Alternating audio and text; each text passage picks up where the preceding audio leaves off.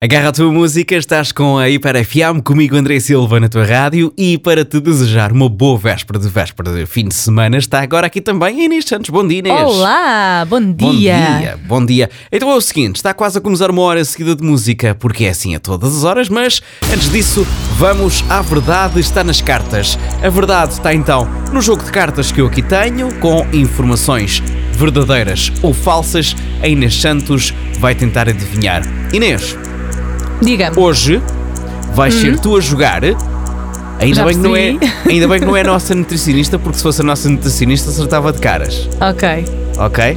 Por isso, não percamos mais tempo. Inês Santos, Ai, os espinafres são dos alimentos com mais ferro, verdadeiro ou falso? Beijinho, Filipa Custóias, a nossa nutricionista. Espera aí, eu vou dizer outra vez, eu vou dizer outra vez. Os espinafres são um dos alimentos com mais ferro, verdadeiro ou falso? verdadeiro. verdadeiro, diz ela.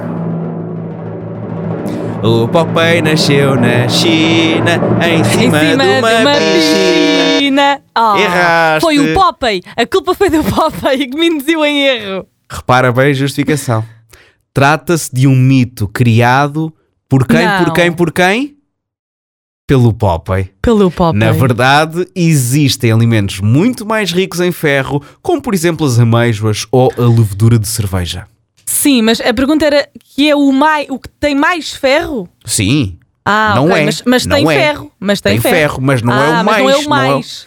Va- Agora vai haver um remake do Popeye que ele, em vez de comer uma lata de espinafres, vai chuchar umas casquinhas da ameijoa para ficar é mais forte. Epá, Oh, Popeye. Arranque de uma hora seguida de música com Joe G. Glimpse of Us.